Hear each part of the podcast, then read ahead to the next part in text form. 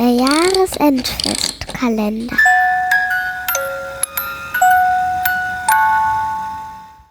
Das Schwert und das Tintenfass. Geschrieben von Steffen Kusmann. Gelesen von Lara Keilbart. Es war einmal ein Schwert.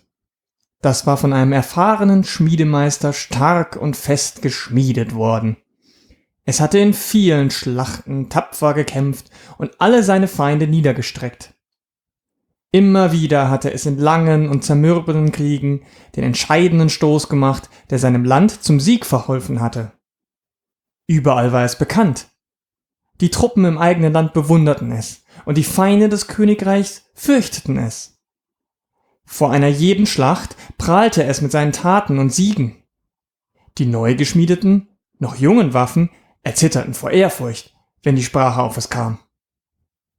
Auch sein Soldat war ein ehrenvoller Mann und wurde irgendwann zu einem Ritter ernannt, was das Schwert noch stolzer und hochmütiger machte. Doch es wurde allmählich alt. Sein Griff war abgenutzt und seine Klinge drohte langsam stumpf zu werden. Und auch wenn es noch voller Kampfeslust steckte, es war müde und langsam. Die Ehre, die ihm zuteil wurde, schmeichelte ihm, und es sonnte sich in dem Ruhm, den es bei den anderen Waffen genoss. Aber immer wieder kamen Gedanken in ihm hoch. Hatte es wirklich ein so erfülltes Leben geführt?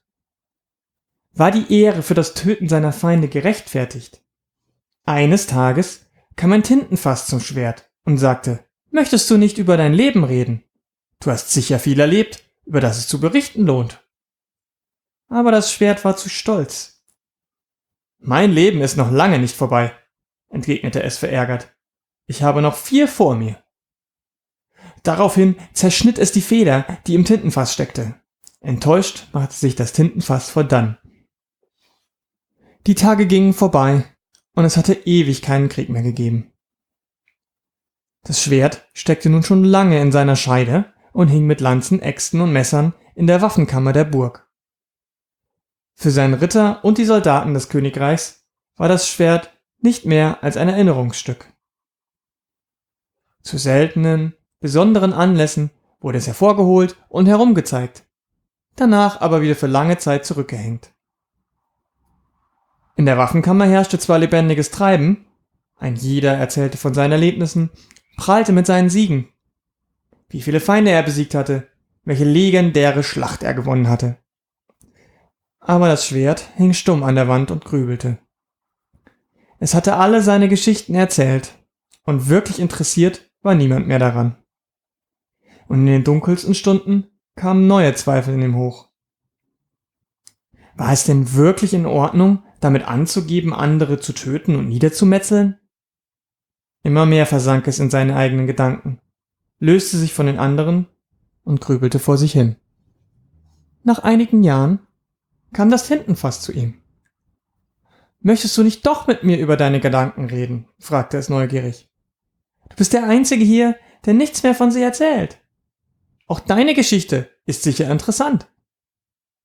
Das Schwert wurde nun wütend. Was fiel diesem dahergelaufenen Tintenfass nur ein, sich schon wieder in seine Angelegenheiten einzumischen? Verschwinde! brüllte es und stieß das Tintenfass so, dass es umfiel und fast die ganze Tinte auslief. Traurig ging das Tintenfass seines Weges. Dann, dem Schwert war es wie eine Ewigkeit vorgekommen, gab es einen neuen Krieg. Die Soldaten kamen in die Waffenkammer und trugen mit vollen Händen ihre Rüstungen und Waffen durch die Burg. Die Lanzen, Äxte und Messer wurden geschärft und poliert, dass sie vor Freude jauchzten. Auch das Schwert wurde wieder auf Vordermann gebracht. Es blühte auf. Endlich wieder eine Aufgabe.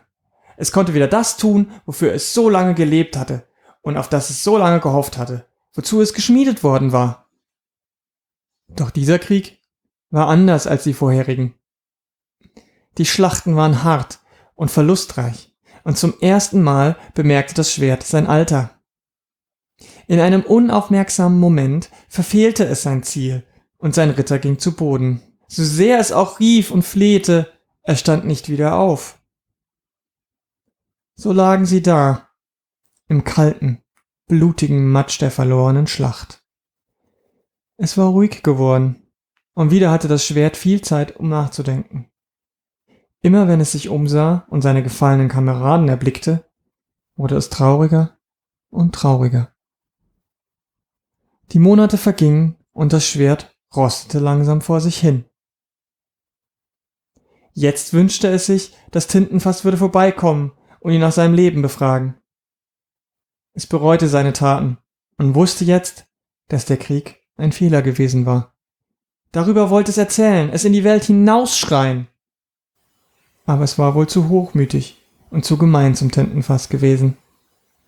Und nun, in seiner dunkelsten Stunde, war das Schwert ganz allein und wurde von der Welt vergessen.